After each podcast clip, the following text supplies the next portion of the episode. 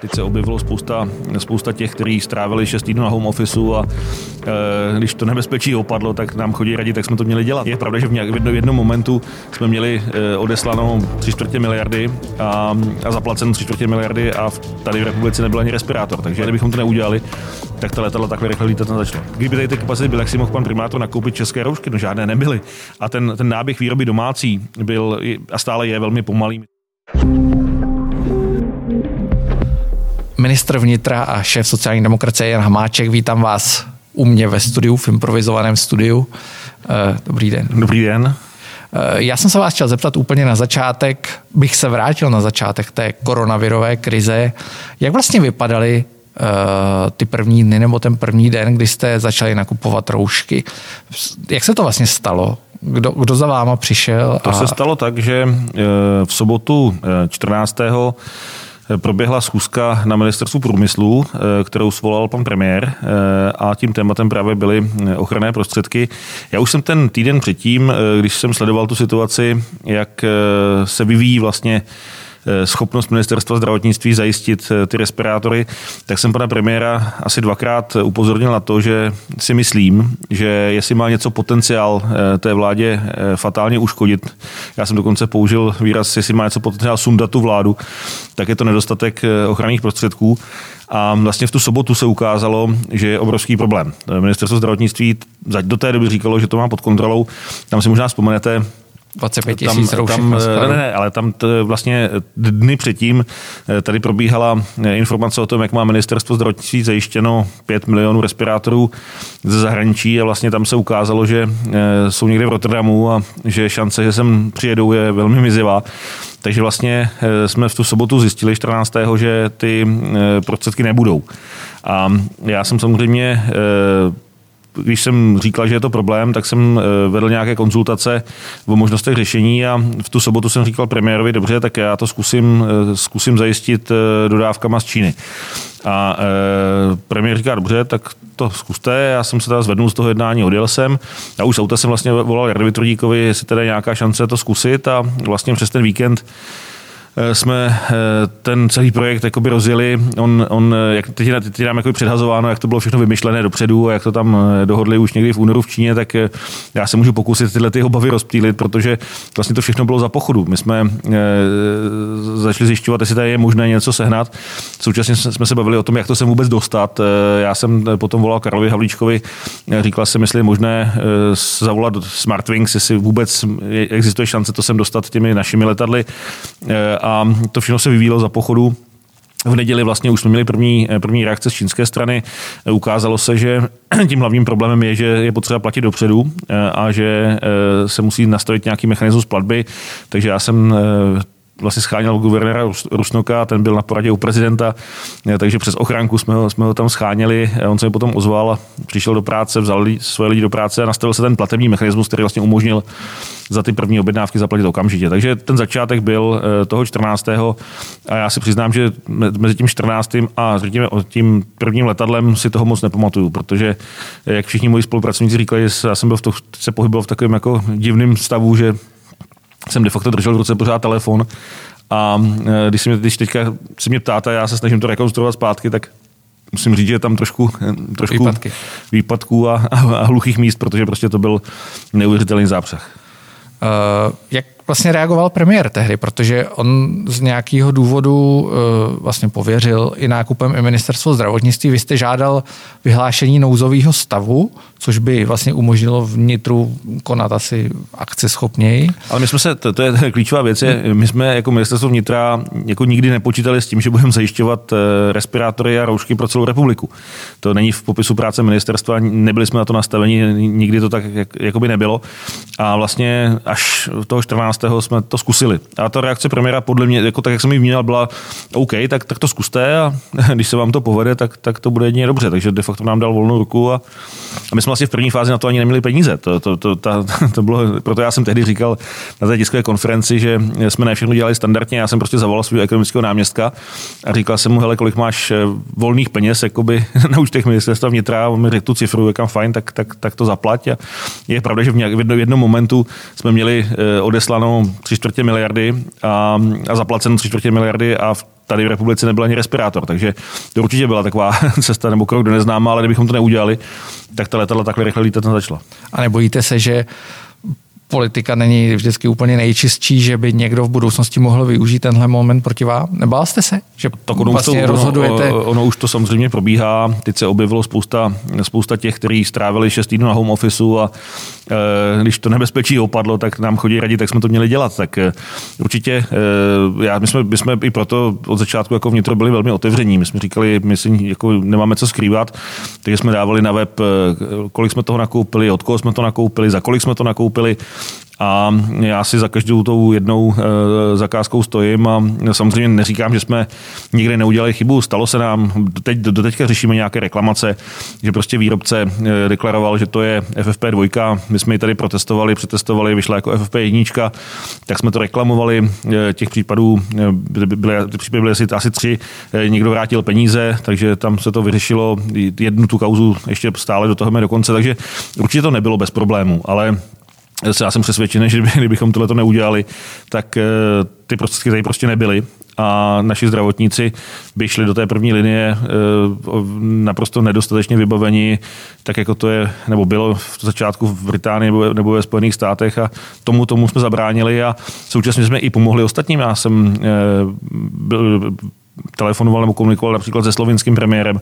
Slovinci od nás dostali eh, milion roušek, dostali 225 tisíc respirátorů, byli naprosto vděční, protože taky nic neměli. Eh, když na to eh, vyzvalo členské státy o solidaritu a pomoc se Španělskem, tak první stát, který reagoval, byla Česká republika a poslali jsme Španělům 10 tisíc čínských ochranných obleků té nejvyšší kategorie a když se teďka podíváte na klipy na to, jak se chlubí tím, jak si členské státy pomáhají, tak se chlubí tím, jak Česká republika dodala Španělsku Španělsku ochranné oděvy. Dodali jsme je, protože jsme je měli v té době k dispozici, dovezli jsme je z Číny, to nezastírám, ale mohli jsme pomáhat i, i, i do zahraničí.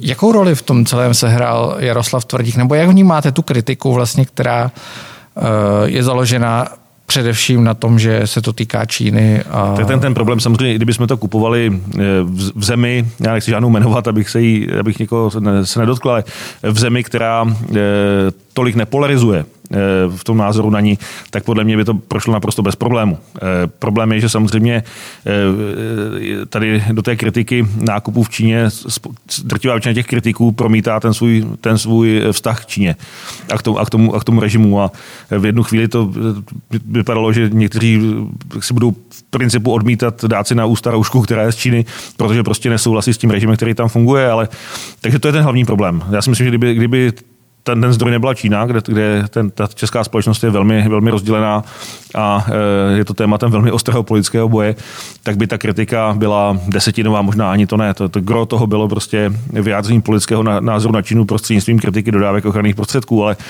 všichni e, se asi shodneme na tom, že e, ve chvíli, kdy máte krizi, a potřebujete pomoc, tak prostě koupíte ty prostředky tam, kde jsou a oni prostě nikdy jinde nebyli. Já se vrátím ještě k tomu nouzovému stavu. Vy jste od začátku říkal, že by ho měla vláda vyhlásit. Eh, premiér to vlastně odmítl udělat, nikdy se k tomu pořádně nevyjádřil. Proč to odmítl udělat? Eh, ta spekulace byla taková, že v tu chvíli byste vlastně se vy stal tím hlavním hybatelem věcí a vy byste sklidil v úvozovkách tu, tu smetanu, pokud by, pokud by nějaká byla, což teďka vidíme, že je. Eh, jak to vlastně bylo? Co, co vám vlastně řekl? Řekl vám důvod, proč to nevyhlásí? Tak eh, on nebyl sám, kdo vlastně měl pochyby o tom vyhlášení nouzového stavu. Já si eh, pamatuju, eh, jak Miroslav Kalousek dal na Twitter, že když jsem se rozhodl žádat nouzový stav v situaci, kdy máme tři nakažené, tak musím vidět něco víc, protože vyhlašovat nouzový stav na třech nakažených není, není standardní. Takže jako kolega Metnar napsal, že si toho dělám PR, ale tak je možná dobře se vrátit k tomu, co já jsem vlastně navrhoval. Já jsem toho, tuším, že to bylo 2. března, navrhnul to, aby se vyhlásil nouzový stav. To bylo pojednání Bezpečnostní rady státu, kdy se ukázalo, že prostě už ta opatření ministerstva zdravotnictví jsou tak rozsáhlá, eh, a tuším, že to Cyril Svoboda eh, komentoval eh, z, jako z pohledu právníka, že de facto máme nouzový stav, protože ta opatření už jsou tak rozsáhlá, že de facto implikují nouzový stav, akorát jsme ho nevyhlásili. A už právníci upozorňovali, že jsme teda jakoby na, na, na, na hraně toho, co ještě je ústavní. Ale současně já jsem říkal, že ten nouzový stav chci ze tří důvodů. První byl, aby se mohli rychle nakoupit ty ochranné prostředky, protože jsem věděl, že nejsou. Současně jsem ale chtěl, aby už se tehdy omezily akce nad 5000 obyvatel, a kdyby se to stalo, tak pravděpodobně neproběhlo ani, ani derby Sparty Slávě ale co, a co bylo klíčové a co trošku zapadá, já jsem chtěl, aby v rámci toho nouzového stavu byla nařízená povinná registrace našich občanů, kteří se vracejí z Itálie. To znamená, já jsem chtěl, abychom měli databázi těch lidí, kteří byli v Itálii, pro případ, že to v budoucnu bude potřeba využít eh, například pro jejich kontakt, pro trasování té, té choroby. Takže to byly ty důvody, proč jsem s nimi přišel, to bylo napsáno v tom návrhu usnesení, které, který potom eh, nebyl přijat. Takže já jsem nechtěl tady eh, rozjet nějaké, nějaké masivní represe, ale to byly tři opatření, pro které jsme, bychom potřebovali nouzový stav a já jsem chtěl, aby, aby, abychom to měli podchyceno. A proč se to nestalo? Jako dozvěděl jste se někdy důvod, proč se to nestalo? Já si myslím, že premiér byl přesvědčen, že, že je brzo, že se to bude obtížně vysvětlovat a že budeme možná obviněni z toho, že panikaříme. Obecně moje zkušenost s premiérem je taková, že jemu v těch začátcích, a to, toho nekritizuju, to je asi každého vlastnost, chvilku trvalo, než, než jakoby dospěl k přesvědčení, že ta situace je tak vážná. V situaci, kdy dospěl k přesvědčení, že to je fakt průšvih, tak potom už reagoval jakoby velmi, velmi operativně a velmi rychle, ale v tom začátku to trvalo nějakých, řekněme, 5-6 dnů, než, než uh, si to asi nějak v sobě srovnal a, a řekl, aha, tak tohle opravdu bude průšvih. Ono to hodně souvisí, já jsem o tom taky někde mluvil. Eh, já vlastně první, uh, ten moment, kdy já jsem si uvědomil, že, že se na nás valí vlak v protisměru, tak bylo, když jsem viděl matematický model, Eh, který vlastně na, na základě křivek z Itálie eh, a možná už ze Španělska, ale hlavně z Itálie, namodeloval, eh, co by, to, co by to znamenalo v počtu nakažených u nás a kdy vlastně dojde ke, ke kolapsu zdravotnictví. A to teda, když mi to ten autor prezentoval na ministerstvu vnitra, tehdy u toho byl šéf, šéf hasičů a šéf policie, kde jsme tam tři plus teda ten, ten, ten autor, takže čtyři, tak tam bylo ticho, protože jsme si vlastně uvědomili, že v horizontu týdnů se na nás řítí obrovský průšvih. Já jsem potom řekl, dobře, tohle musí vidět premiér. Tak jsme to eh, odprezentovali na vedení Bezpečnostní rady státu a tam premiér eh, tomu nevěřil. A já jsem si nechal, nechal ty čísla eh, v mobilu. Já vím, že každý den, že jsme se vydávali víceméně každý den, tak vždycky ráno jsem si, si zkontroloval ty počty reálných případů s tím modelem a on to sedělo de facto skoro přesně. A to samý evidentně dělal premiér, a když, když ten už asi pátý, šestý den to vycházelo opravdu, že to, že to nabírá tu eh, exponenciální křivku, tak eh, asi pochopil, že je zle. A byl to, kdo to byl? Byl to, byl to, protože se hovořilo o tom, že vlastně ten člověk, který varoval a přinesl ten model, byl pan, pokud se nepletu, a teď se omluvám, pokud spletu jméno Hrbek, Nebyl to? Já Nebyl jsem, to? My jsme se dohodli, že, že asi není důležité, říkat. kdo to byl, ale... ale... A to, neměl by být uh, více slavný? Teďka? To je asi na něm. Já myslím, že on nechce být slavný. Já myslím, že já, eh, my spolu s spolupracujeme s, tou, nebo s tím týmem kolem něj. Já myslím, že odvedl pro tu, tuhle republiku obrovský kus, kus práce. Když tím bude souhlasit, tak eh, já mu poděkuju veřejně, ale v téhle fázi ten jeho souhlas nemám. Kdo vymyslel ten váš červený svetr? Nikdo. Červený. máte dnes, je to jo, on nebo je to, to je on, je to... to přesně ten svetr, eh, ale já ho mám v kanceláři tady pověšený jako jistý talisman, ale to byla úplná náhoda, já jsem, já jsem prostě v neděli, eh, když vláda byla v neděli, tak eh, se mi nechtělo do obleku, tak jsem si vzal civil, vzal jsem si vlastně džíny, svetr a, a, a, a tričko. A ještě před tou tiskovkou jsem říkal premiérovi, hele, ale já nevím, jestli mám mít ta tiskovku, já jsem jako v civilu. On říkal, ne, to je v pohodě a pak to vlastně začalo žít s vlastním životem. Samozřejmě ono to, ono to asi souviselo s tím, jak, jak, jak závažná sdělení jsme říkali a e, já jsem viděl ty různé, různé e, legrační obrázky, jako ten kit na to, když je člověk oznámit konec světa, je červený svetr a džíny. Takže určitě to zarezonovalo a samozřejmě zarezonoval i ten obsah té tiskové konference. Tam je vidět e, určitá změna i, i v komunikaci u vás, kdy najednou jste na Twitteru jako byl velmi výrazný. To si píšete sám? nebo? Twitter, 95% toho, co na Twitteru si píšu já. Eh, moji kolegové mm, mají na starosti spíš taková, ta, řekněme, formální vyjádření. Eh, já nevím, když jsme připomínali 8. Mm, května, tak to, to psal kolega, ale takové ty, ty názorové, řekněme, věci, co tam, co tam jsou, tak to, to, si, to si píšu sám. Občas mi to zakazují moji spolupracovníci, když, eh, když, když pak to čtou, tak to, to byly, to byly ty doby těch vypjatých twitterových diskuzí, tak pak mi říkali, že bych už měl toho nechat po večerech. Jak se během té krize vyvinul ten váš vztah s premiérem? Já myslím, že se posunul k lepšímu. Takže od jedničky do desítky? Já to nechci známkovat, to je takové ve škole, ale tak samozřejmě mm, to, ta naše koleční spolupráce, eh, to není o tom, že si spolu postavíme dvojdomek, prostě je to nějaké manželství z rozumu a asi chvilku trvalo, než, než eh, si ty věci sedly. Doteďka samozřejmě máme na spoustu věcí různé názory, ale eh, většinou se říká, že krize jakoby zbližuje a je pravda, že jsme asi, asi, asi jako ta důvěra mezi náma vzrostla. A váš, váš tak s ministrem zdravotnictví? A tam ta, samozřejmě ta Tam je byla, patrná určitá nedůvěra. Já kdy... jsem prostě měl jiný názor na to, jak to minister... Já, obě, takhle, já jsem, to otázka je, jestli za to může minister zdravotnictví. Já jsem od začátku měl názor, že ministerstvo zdravotnictví není rezort na krizové řízení. Já jsem od začátku říkal, že ministerstvo zdravotnictví v takovýchto případech má tu krizi nebo ten boj řídit metodicky, to znamená, má říkat, co se má dělat. A pak tady má být krizový řízení, eh, který od toho je tady vnitro eh, a to má v reálu potom vykonávat ty, eh, ty, ta krizová opatření. To znamená šéfovat ústředním krizovému štábu, řídit nasazení hasičů, policie, koordinovat tyhle všechny věci a na to máme vybavení, na to máme lidi, na to máme prostě výcvik. Takže e, ve chvíli, kdy se tady proběh pokus e, tohle to nechat řídit ministerstvo zdravotnictví, tak to nemohlo dopadnout dobře, protože ministerstvo zdravotnictví je malé ministerstvo. Není to ministerstvo, které by někdy řídilo nějakou krizi a nemá na to prostředky. Prostě ve chvíli, kdy, kdy v tom krizovém štábu máte šéfa hasičů, šéfa policie, šéfa armády, no tak z logiky věci by to měl šéfovat někdo z těch krizových, eh, krizových rezortů, proto ten zákon říká buď ministr vnitra nebo ministr obrany. Uh...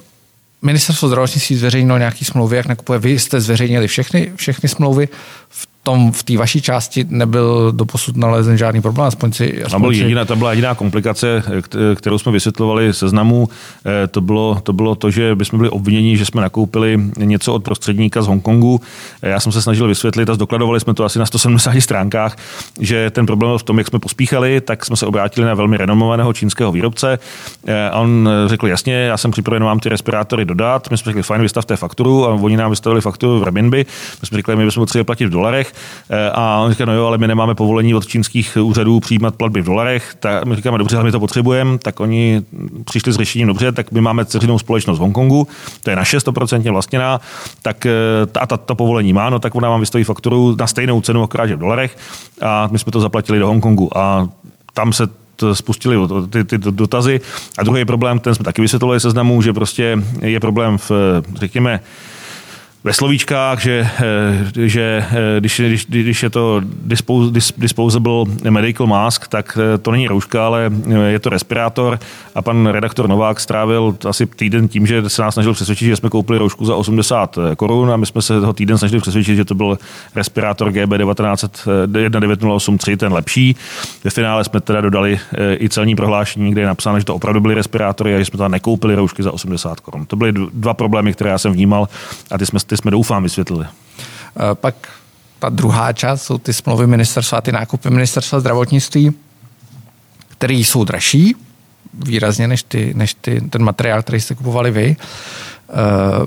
Řešilo se to někdy na vládě? Vlastně ne, nedalo se tomu předejít e, trošku možná kacířská myšlenka, že by prostě ministerstvo zdravotnictví tyhle věci od začátku nenakupovalo. Nebyl to maličko takový jako marketingový Dalo, dalo se soubor? tomu předejít. Já jsem několikrát navrhoval, aby se to, aby se to nechalo na ministerstvu vnitra Ministerstvo zdravotnictví mělo jiný názor, oni chtěli eh, v těch nákupech pokračovat a já už... Já Ale proč, nebo jaký byl ten důvod? To se asi zeptejte jich. Já, já, jestli to byla otázka prestiže, prostě ukázat, že taky umí nakupovat, nebo snaha eh, zajistit nebo mít pod kontrolou nákupy do e, přímo řízených organizací, co jsou vlastně fakultky. E, to už je asi debata e, na, na ministerstvo zdravotnictví. My jsme upozornili na to, že to, že to e, nebude dělat dobrotu, protože e, ten problém nebyl jenom to nakoupit, ten problém byl to sem dostat. A e, my, jak jsme postavili, a k tomu se můžeme dostat, jak jsme postavili ten e, letecký most, tak vlastně e, ti dodavatelé ministerstva zdravotnictví v některé fázi to taky dodávali jenom na letiště do Šanghaje a vlastně my jsme tím leteckým mostem vozili i objednávky pro ministerstvo zdravotnictví, kdy já si kladu otázku, jak to ještě celé bude, celé, celé bude vysvětlovat, protože já předpokládám, že ty firmy to měli objednáno s dodávkou do České republiky, takže tam ještě pár otazníků je, ale e, takže asi by bylo jednodušší nechat, nechat ty čín, Jakože ještě něco budeme platit, myslím. Ne, to ne, to ne, ale bude, bude, to bude se muset roz, rozdokladovat teda, eh, jak, z, čeho, z čeho byla složena, protože součástí té argumentace, kterou jsem poslouchal, bylo, že to byla, to byla ta firma La Factory, že, že tě ta cena přes 5 dolarů byla s dopravou a já přitom vím, že 2 miliony těch respirátorů přiletělo China Eastern eh, letadlem, které platilo ministerstvo vnitra. To znamená, to, to budeme se někdo ještě rozdokladovat a roz, rozklíčovat. Takže doprava nemusela vůbec existovat. No, já vím, že 2 miliony těch respirátorů přivezla China Eastern eh, letem, které platilo ministerstvo vnitra. Jak vzniknul ten letecký most, když, když se podíváme úplně ten na začátek, vy jste říkal, že jste vlastně zkoušeli oslovit eh, Smartwings, který mělo, víme, ty letadla tam odletěly, čekali na povolení v Rusku. No, to byl, to byl problém. Právě na tom já se snažím dokázat, že to fakt nebylo připravený, protože e, my jsme, ta, ta idea původně byla, e, jasně, e, úplně na začátku pošleme, vojensk, pošleme vládní speciál. Tak eh, ten odletěl vlastně pro ty rychlotesty, to byla první dodávka, která, která přiletěla a už tam se ukázalo, že eh, vládníma speciálama to nepůjde, protože eh, vládní speciály jsou vojenská letadla a dostat do Číny vojenské letadlo je, je komplikované. Tak potom současně s tím se tady rozběhla ta snaha odvozit to Smartwingy.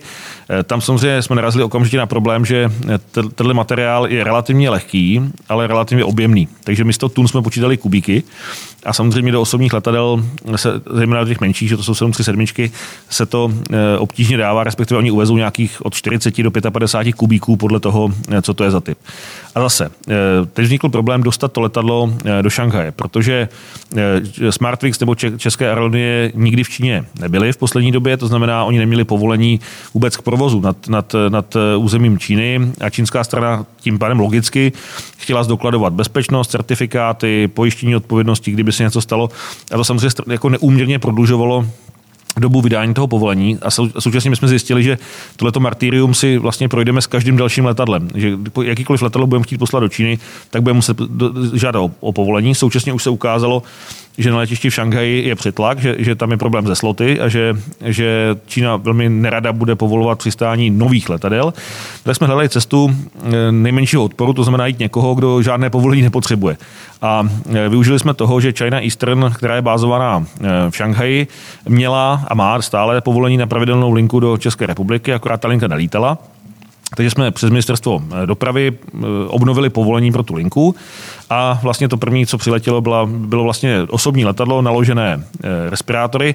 Ono, to, to byla 330 Airbus, takže byla větší, ona vzala tuším 200 kubíků a e, odpadlo to, to, to, to papírování. No a potom i díky mojí intervenci u e, šanghajských vládních orgánů jsme dostali povolení nebo jsme podepsali dohodu s China Eastern na pravidelném leteckém mostu, kdy většinu toho byly ty, byla ta osobní letadla, která byla kódovaná eh, jako linka, plus jsme tam měli dvakrát týdně cargo eh, speciál eh, a ten cargo speciál uvezl 500 kubíků. Takže jak jsme nastavili ten, ten, ten letecký most takto, tak nám odpadlo spoustu papírování a, a de facto veškerou tu administrativu dělala aerolinka eh, China Eastern, která samozřejmě se v Šanghaji na letišti eh, umí domluvit. No a ještě vedle toho eh, proběhly ty čtyři lety Ruslanu, kdy vlastně tři Ruslany byly ukrajinské, jeden ruský a ty nám odvezli materiál ze Shenzhenu, protože v té první fázi jsme, jsme ty dodávky soustředovali na letišti v Shenzhenu a až potom jsme se přemístili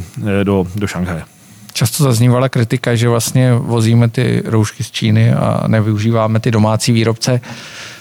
Ale mě, mě, mě to, tato debata mě naprosto fascinuje, protože eh, Česká republika nebo stát, kromě respirátorů třídy FFP3, nic dalšího nereguloval. My jsme nikomu nezakázali tady prodávat dvojkové respirátory, nezakázali jsme prodávat eh, ty jedno, jednorázové chirurgické roušky. A tudíž kdokoliv to se mohl dovést, nebo to tady mohl vyrobit, nebo to tady mohl prodat. Já jsem přesvědčen, že, kdy, že kdyby tady ta kapacita byla, tak eh, určitě by si nemocnice, kraje, pan primátor Hřib, který tady tvrdil, že, že e, nic Číny nechce, tak, si mohl, tak kdyby tady ty kapacity byly, tak si mohl pan primátor nakoupit české roušky. No žádné nebyly. Ty jednorázové roušky, to se všechno, to všechno vyrábí v Číně a ten, ten náběh výroby domácí byl a stále je velmi pomalý. My to vidíme teď, kdy jsme jako ministerstvo vnitra vypsali e, tender za 1,4 miliardy na ochranné prostředky s tím, že očekáváme, že se do toho přihlásí české firmy. No a že by tam byl zatím přetlak českých firm, není a, a uvidíme, jak to, jak to, jak to skončí. Přijel letecký most skončil, budeme zase obnovovat letecký most, když nebude dost firm, který to vyrobí? No, já doufám, že ne, ale tak, ale, ale tak pokud tady, pokud tady my jsme byčováni za to, že kupujeme věci z Číny s, s tím argumentem, že tady je spousta českých výrobců, kteří nám to dodají, tak my jsme jim teďka dali první šanci jako ministerstvo vnitra za 1,4 miliardy. Současně SSAR bude vypisovat, vypisovat zakázku za tuším několik, des, několik miliard dalších a to je prostor pro české firmy, ale já jsem přesvědčen, že v celé řadě komodit se ukáže, že ta kapacita tady prostě není. Eh, klasický příklad jsou ty ochranné obleky. Eh, my jsme vozili, eh, ty, ty ochranné obleky mají několik tříd, a ta šestá je, nej, je, je nejvyšší, to znamená to jako nejvyšší ochrana a de facto to chrání jako respirátor, ale chrání to celé tělo. A když jsme to přivezli, tak já jsem to nechal přetestovat hasiče a hasiči řekli, že, že ty obleky jsou lepší než, než ty výrobky, ty obleky, které mají teďka, nebo tehdy, které měly nafasované. A, a to tady nikdo nevyrábí. To znamená... Uh, že stejně musíte vozit z Číny. No pokud bude potřeba, uh, a zrovna bohužel u těch obleků ta spotřeba je obrovská, hm, tak to ty se asi dovážet budou muset, ale už to nebude vozit ministerstvo vnitra. Já jsem přesvědčen, že do těch tendrů se přihlásí celá řada firm, která prostě to komerčně doveze z Číny a pak to státu prodá. Uh, možná tak jenom dotaz, na který nevím, jestli umíte odpovědět, ale během, během celé té krize se i na tom jakoby černém trhu, který vzniknul, objevily respirátory, které se prodávaly z kufrů auta a, a byly to zjevně co to bylo za respirátory? Byly to čínský respirátory? Nepochybně, ne, úplně, pár jsem jich viděl. Se, jestli úplně otevřeně, eh, Nemizeli? Buď, buď, to byly, buď to byly nějaké, nějaké dodávky, které si někdo zařídil, eh, protože samozřejmě pošta chodila a dokonce i, tuším, jeden poslanec za ODS si objednal 4000 respirátorů eh, z Číny, pak na to nalepil samolepky ODS a rozdával to, fajn, proč ne, tak možná si to někdo koupil přes AliExpress, No a nebo se mohlo stát, že, že prostě ča, někde v, to, v, tom, v, to, v té distribuci ča, něco z toho e, někde, někde někomu zůstalo za nechty, to asi stoprocentně ne, ne, ne, nedokontrolujete. My máme evidenci na příjmu, to znamená, co, co, jsme, co jsme nakoupili, co, nám, co jsme vyložili z letadel, co bylo naskladněno do těch e, našich skladů, co bylo vydáno a máme přijímací protokoly, e, když jsme to distribuovali na kraje. A ty kraje samozřejmě tu, si tu evidenci vedou dál, ale jestli, jestli se mě ptáte, jestli můžu garantovat, že, že, že, že ne, ne, ne, ne, nezmizel, nezmizel, se vzali? Kde se vzali? Těch, my jsme dovezli nějakých 8, 8 milionů respirátorů. Jestli z toho se někdy něco ztratilo, já za každého člověk, ruku do ohně dát nemůžu. Teď spíš k té budoucnosti.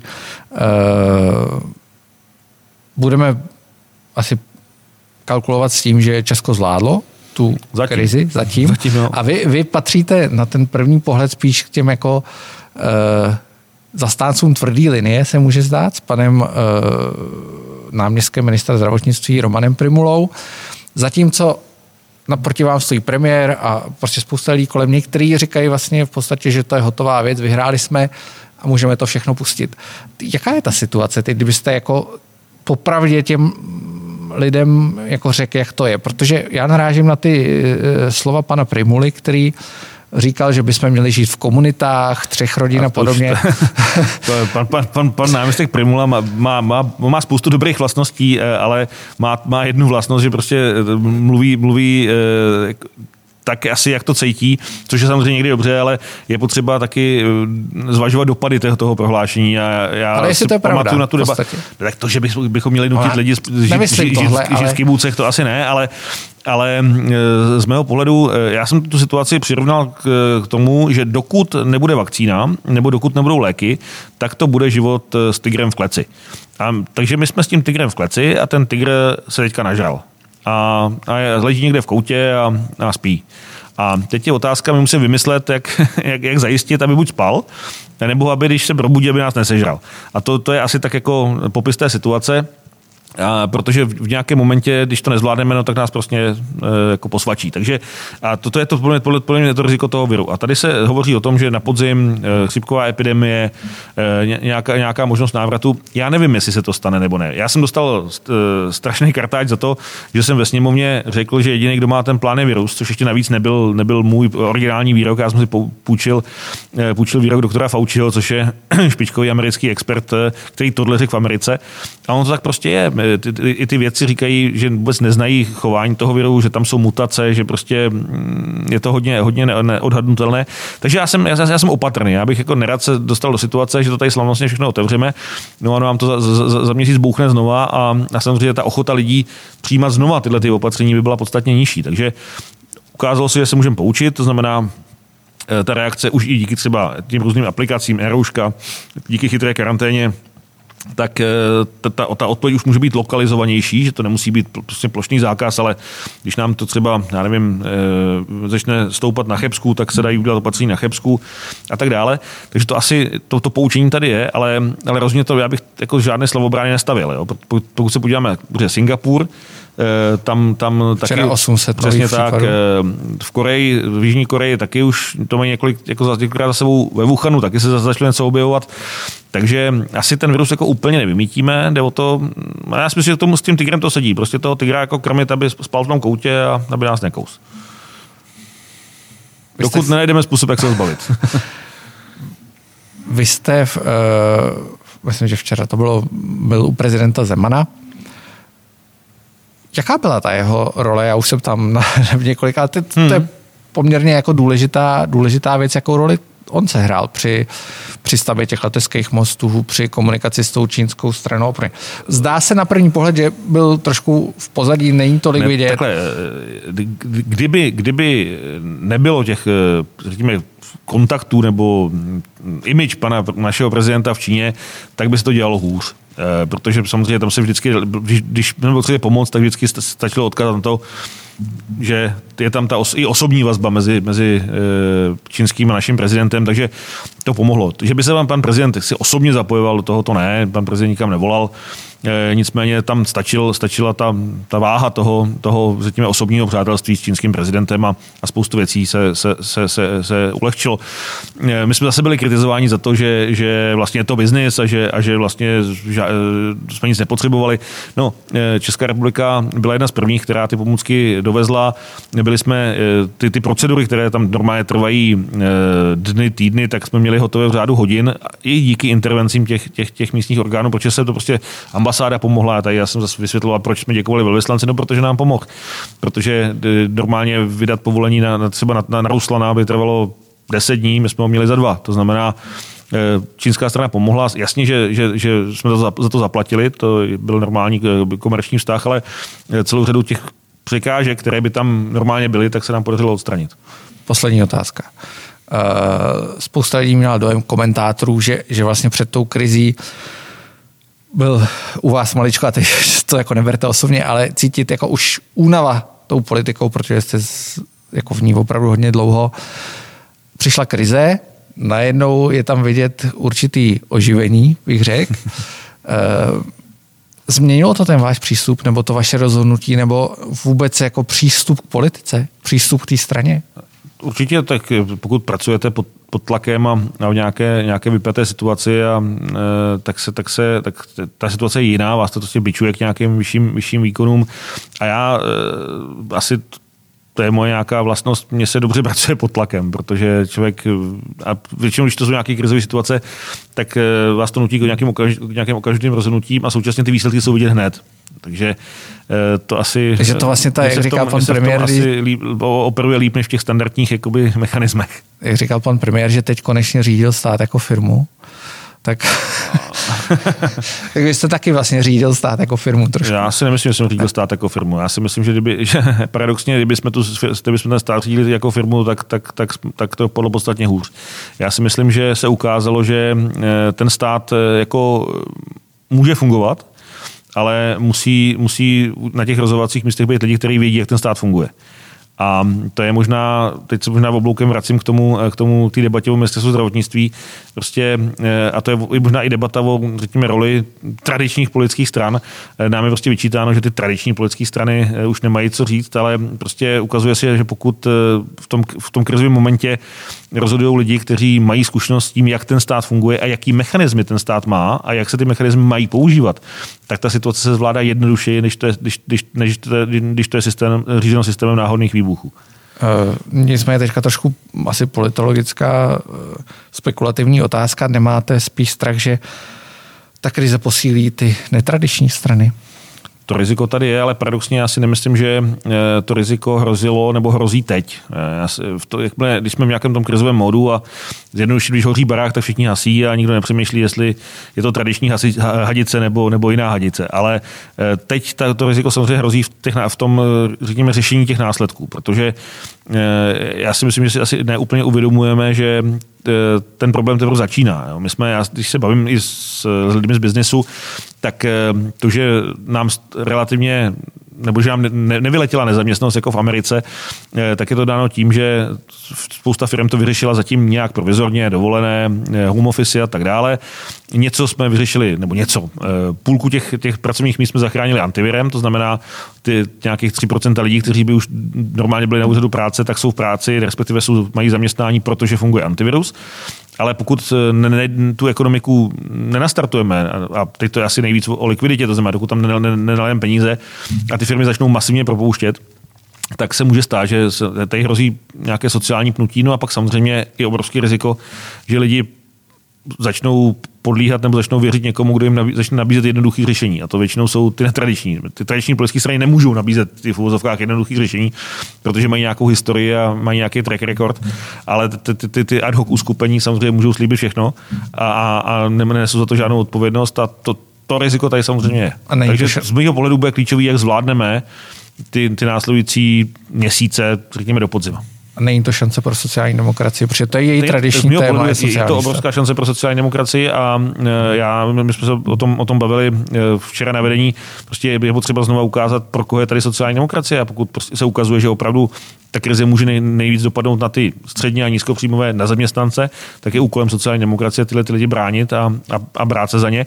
A znovu říkám, to, co se povedlo Janě Maláčový s antivirem, eh, je to, že, že, že de facto udržela, udržela nezaměstnanost na půlce té, té, té, toho, jaká mohla být a zachránila několik stovek tisíc pracovních míst. A to si myslím, že tohle je úkol sociální demokracie.